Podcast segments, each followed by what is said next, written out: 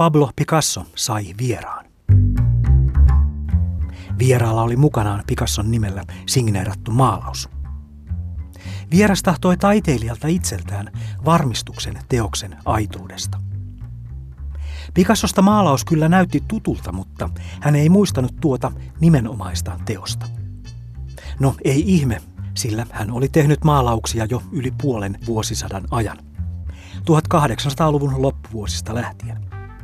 Ja hyvin monenlaisia maalauksia, pitkälti yli puolitoista tuhatta maalausta. Niinpä hän kysyi vieraalta, kuinka paljon maalauksesta oli maksettu. Sata tuhatta dollaria, vastasi vieras.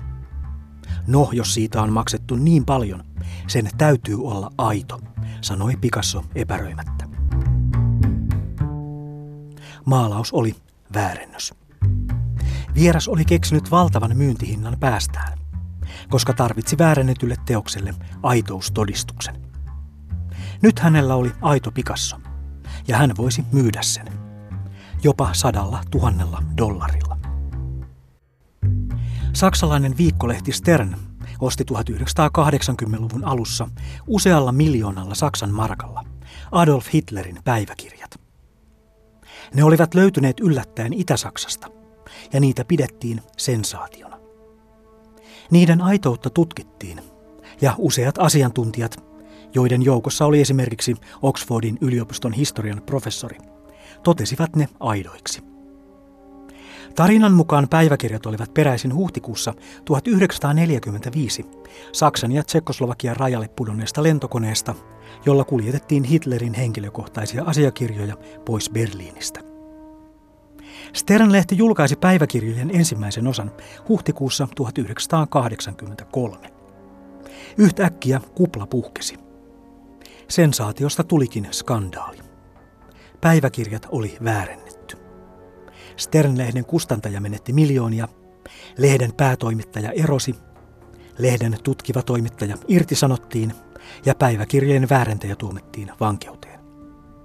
He olivat sepittäneet ja levittäneet valheellista tietoa. Väitettiin, että uudet sukat olivat ohuempia kuin hämähäkin verkko ja lujempia kuin teräs. Kerrottiin, että silmät eivät juokse, vaikka raastin raudalla raaputettaisiin. Mutta toisaalta samanaikaisesti kiersi kauhutarinoita naisista, jotka olivat kokeilleet uusia sukkia ja joiden sääret olivat palaneet pahoin. Näin kerrottiin uudesta keksinnöstä, nailon sukista, Yleisradiossa vuonna tuhatyhdeksänsataakuusikymmentäviisi. Vuonna kaksituhattakuusitoista kotimaisten kieltenkeskuksen kielitoimiston sanakirjaan ilmestyi uusi sana, valemedia. Ja vuonna kaksituhattakahdeksantoista sinne ilmestyi toinen aktiiviseen käyttöön tullut sana, valeuutinen. Kuka tahansa voi julkaista verkossa uutisia tai uutisilta näyttävää materiaalia, itse keksittyjä uutisia. Se on helppoa. Luo ensin internettiin valeuutissivusto. Mitä asiallisemman ja virallisemman näköinen se on, sitä parempi. Sen jälkeen luo Facebookin sivu. Valitse sivun aihepiiriksi asia, josta haluat levittää valeuutisia. Keksi sivustolle uskottava nimi. Osta Facebookilta lisää näkyvyyttä sivuillesi. Tämän jälkeen julkaise Facebookissa yliampuvia, hätkähdyttäviä ja liioittelevia, mutta juuri ja juuri uskottavia päivityksiä, jotka ohjaavat käyttäjät luomallesi valeuutissivustolle.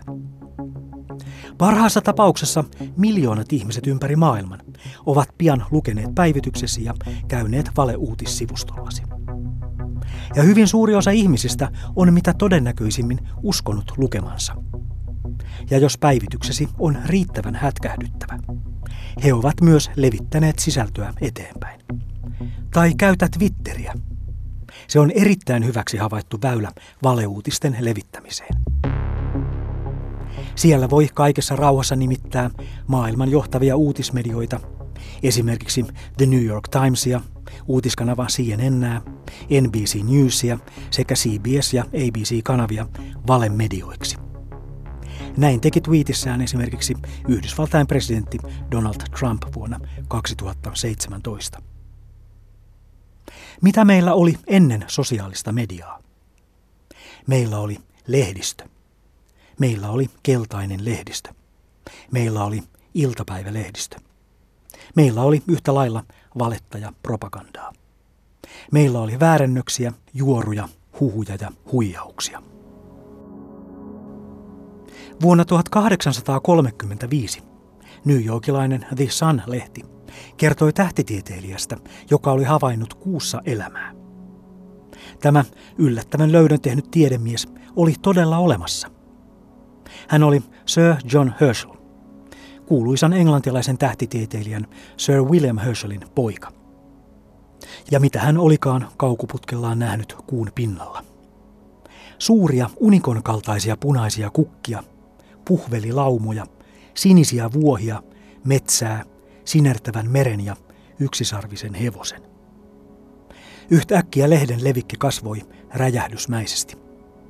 The Sunista tuli hetkeksi maailman suurilevikkisin lehti. Ja tarinat vain paranivat. Kuussa oli nähty myös siivekkäitä, ihmistä muistuttavia olentoja, joilla oli ilmeisen korkealle kehittynyt kulttuuri. He rakensivat temppeleitä safiireista. Pian alettiin suunnitella retkikuntaa kuuhun, kunnes selvisi, että lehdessä julkaistut kuutarinat oli sepittänyt eräs lehden avustajista. Kuuluisa tähtitieteilijä ei tiennyt asiasta mitään. Kirjassaan Huhu, kuulopuheen kulttuurihistoriaa, saksalainen Hans Joachim Neubauer sanoo huhun olevan monimutkainen ja vaikeaselkoinen uutinen, joka on oudolla tavalla skandaalinkäryinen ja näennäisen vakuuttava yhtä aikaa. Siksi huhu menestyy. Siksi se kiinnostaa ja leviää. Aivan kuten sosiaalisen median ilmiöt tänään. Ne oudolla tavalla skandaalinkäryset ja näennäisen vakuuttavat. Neubauer sanoi, että huhut saattavat olla nopeita kuin hätkähdys, kylmiä kuin viha ja hunajaisia kuin seireenin ääni. Nämä voimakkaimmat sanomat, esimerkiksi musiikki, useinkin kovaääninen musiikki, vilkkuvat mainosvalot, helpot huomion kiinnittävät rytmilliset laulelmat ja muut tällaiset asiat, kiinnittävät meidän huomiotamme joukkotiedotuksessa, ikään kuin ohjailevat ulkoapäin meidän mielenkiintomme suuntaan. Joukkotiedotuksen vaikutuksia pohdittiin näin Yleisradiossa vuonna tuhatyhdeksänsataaseitsemänkymmentäviisi ohjelmassa Viestinnän valta. Oletko kuullut tarinan autoilijasta, jota häiritsi hänen perässään ajanut kuorma-auto? Se tööttäili ja vilkutteli valojaan vähän väliä. Törmäili hänen takapuskuriinsa ja koetti kaikin tavoin kiusata häntä. Autoilija päätti olla välittämättä kiusan hengestä ja ajoi rauhassa kotiinsa. Pysäköintipaikalla selvisi karmiva totuus. Hänen autonsa takapenkille oli piiloutunut hullu murhaaja. Takana ajaneen auton kuljettaja oli nähnyt murhaajan ja yrittänyt kaikin keinoin ilmoittaa autoilijalle häntä uhkaavasta vaarasta. Nykyiset valeuutiset ovat sukua kaupunkilegendoille. Jotakin on tapahtunut jollekin jossakin, mutta kukaan ei tarkkaan tiedä missä ja kenelle. Tarina on hyvä ja se on aina tärkeämpi kuin faktat. Voit myös sekoittaa faktoja, huhuja, väitteitä, osatutuuksia ja valheita. Mitä saat? Saat propagandaa. Antikristus. Näin lukee vuonna tuhatviisisataakaksikymmentäyksi painetussa julisteessa, joka esittää Paavia. Meidän viimeinen toivomme, Hitler. Näin lukee saksalaisessa propagandajulisteessa vuodelta tuhatyhdeksänsataakolmekymmentäkaksi. Näin pohdittiin käsitteellisten sanojen ongelmia Yleisradiossa vuonna tuhatyhdeksänsataakuusikymmentäseitsemän ohjelmassa Semanttinen melu. Kaikki sanat eivät kärsi yhtä suuresti semanttisesta melusta. Toiset ilmaukset ovat paljon herkempiä häiriöille kuin toiset. Hyvin käsitteelliset sanat käsitetään helposti väärin jo siksi, että eri yksilöt sisällyttävät niihin sangen erilaisia merkityksiä. Miten poikkeavalla tavalla eri ihmiset eri maissa ymmärtävät esimerkiksi käsitteet moraali, Jumala, rakkaus.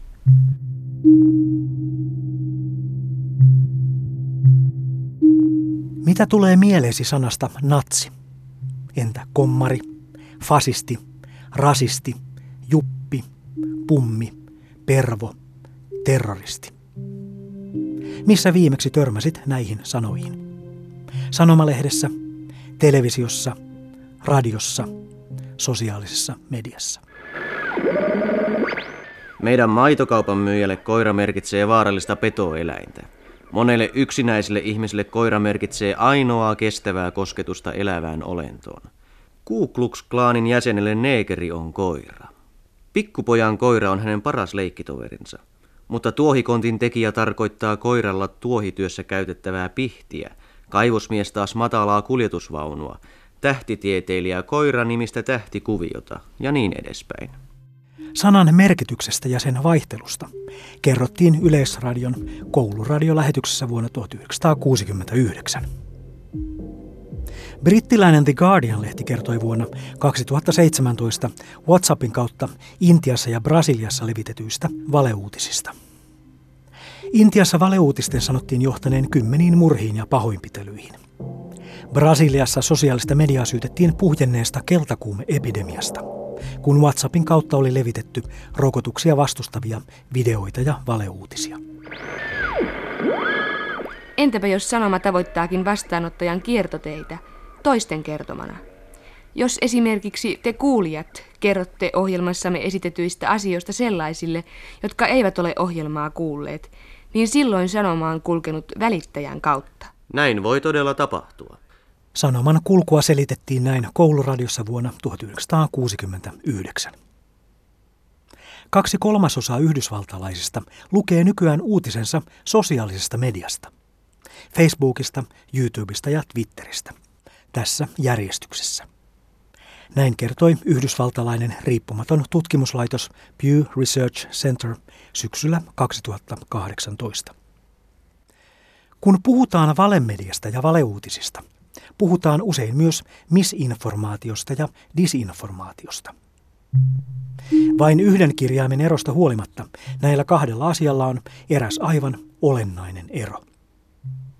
Misinformaatiota on mikä tahansa paikkaansa pitämätön informaatio, oli sen levittäminen sitten tahallista tai tahatonta. Disinformaatio on tahallaan tarkoituksellisesti levitettyä väärää tietoa, valetta. Saksankielisessä Euroopassa tunnettiin jo tuhatkahdeksansataaluvun puolivälissä käsite Lügenpresse, valehdistö. Nimitystä käytettiin, kun haluttiin halventaa poliittisten vastustajien julkaisemia sanomalehtiä. Ensimmäisen maailmansodan aikaisessa Saksassa termiä käytettiin viittaamaan ulkomaiseen lehdistöön. Ja tuhatyhdeksänsataakaksikymmentäluvulla Adolf Hitler käytti Lügenpresse-nimitystä hyökätessään eurooppalaista lehdistöä vastaan.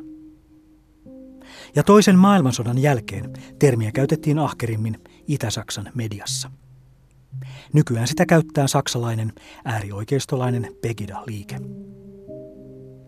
Vuonna kaksituhattaseitsemäntoista Yhdysvaltain presidentti Donald Trump julisti olevansa sodassa median kanssa. Hän sanoo toimittajien olevan epärehellisimpiä ihmisiä maan päällä ja syyttää tiedotusvälineitä jatkuvasti väärästä uutisoinnista. Samaan aikaan hän avustajineen puhuu vaihtoehtoisista faktoista. Ennen luultiin, että jos ihmiset puhuvat totta ja sanovat asiansa suoraan, he ilman muuta pääsevät yhteisymmärrykseen. Jos näin ei kuitenkaan käynyt, vastapuolet suuttuivat toisiinsa ja joka ääneen tai hiljaa mielessään varustivat toisensa nimikkeellä hullu tai ääliö tai muulla leimaavalla nimilapulla, jolla asianomaisen sanavarastossa oli mahdollisimman negatiivinen arvovaraus. Kommunikaation vaikeudesta ja vihapuheen synnystä kerrottiin Yleisradiossa vuonna tuhatyhdeksänsataakuusikymmentäseitsemän. Useimmat meistä luottavat sosiaalisessa mediassa tuttuihin ihmisiin. Kaverin jakama informaatio on helpompi uskoa kuin tuntemattomasta lähteestä tuleva. Ja omia mielipiteitä ja maailmankatsomusta tukeva informaatio on helpompi uskoa kuin muu tieto. Viestien merkityksen vaihtelua selvitettiin näin Yleisradiossa vuonna tuhatyhdeksänsataaseitsemänkymmentäviisi. Samakin viesti eri henkilöiltä tai muuten eri lähteistä vaikuttaa ikään kuin eri asialta, ja myös sen merkitys meille on erilainen. Paljon merkitsee viestien sosiaalinen asema yleensä ja erityisesti meihin nähden. Tällä tarkoitetaan viestien valtaa, mahdollisuuksia aiheuttaa meille seurauksia, säädellä elämäämme. Oletko joskus miettinyt valeuutiskampanjaa? Oletko harkinnut levittäväsi valeuutisia verkossa ja sosiaalisessa mediassa? Se on helppoa. Voit ostaa noin kaksituhattaneljäsataa eurolla viikon kestävän kampanjan. Pakettiin kuuluu haluamaasi henkilöä mustamaalaava artikkeli ja kymmeniä tuhansia twiittauksia aiheesta.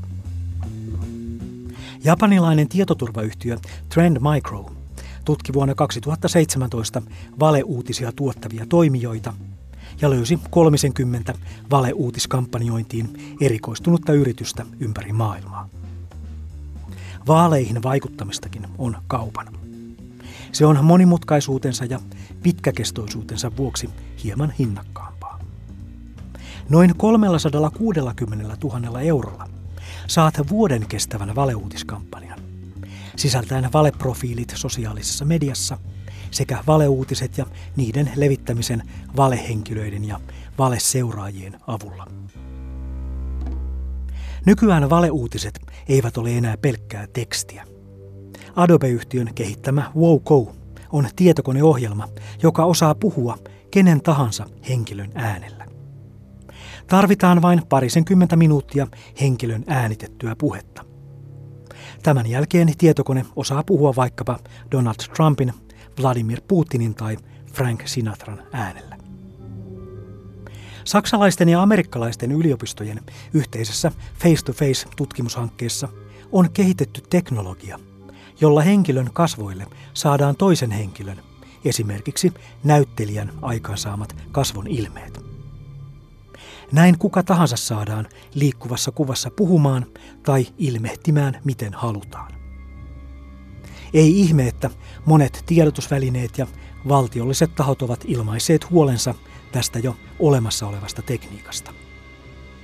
Sitä käytettiin esimerkiksi Star Wars-elokuvassa Rogue One jo vuonna kaksituhattakuusitoista. Elokuvassa prinsessa Leijaa näytellyt Ingvild Dayla muutettiin digitaalisesti prinsessa Leijaa aiemmin näytelleen Carrie Fisherin näköiseksi. Samalla tekniikalla englantilainen näyttelijä Peter Cushing saatiin mukaan tuohon elokuvaan. Itse asiassa hänet herätettiin algoritmien avulla henkiin. Näin vuonna tuhatyhdeksänsataayhdeksänkymmentäneljä kuollut näyttelijä esiintyi vuonna kaksituhattakuusitoista valmistuneessa elokuvassa.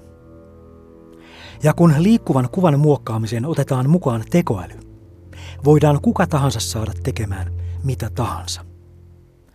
Syksyllä kaksituhattaseitsemäntoista sosiaaliseen mediaan ilmestyi nimimerkin Deepfakes tekemiä videoita, joissa tunnetut elokuva- ja pop-tähdet kuten Emma Watson, Katy Perry ja Taylor Swift esiintyivät pornovideoiden kohtauksissa. Tai näyttivät esiintyvän, sillä videopätkät olivat tietysti väärennöksiä. Nettiin ilmestyi myös video, jossa Michelle Obama strippaa, ja video, jossa Barack Obama varoittaa netin käyttäjiä videomanipulaation vaaroista. Väärennöksiä tietenkin. Tammikuussa kaksituhattakahdeksantoista julkaistiin kotikäyttöön tarkoitettu Fake App-sovellus, jolla kuka tahansa voi tekoälyn avulla tehdä valevideoita ja julkaista niitä maailmanlaajuisesti. Toistaiseksi tämä kaikki on täysin laillista toimintaa.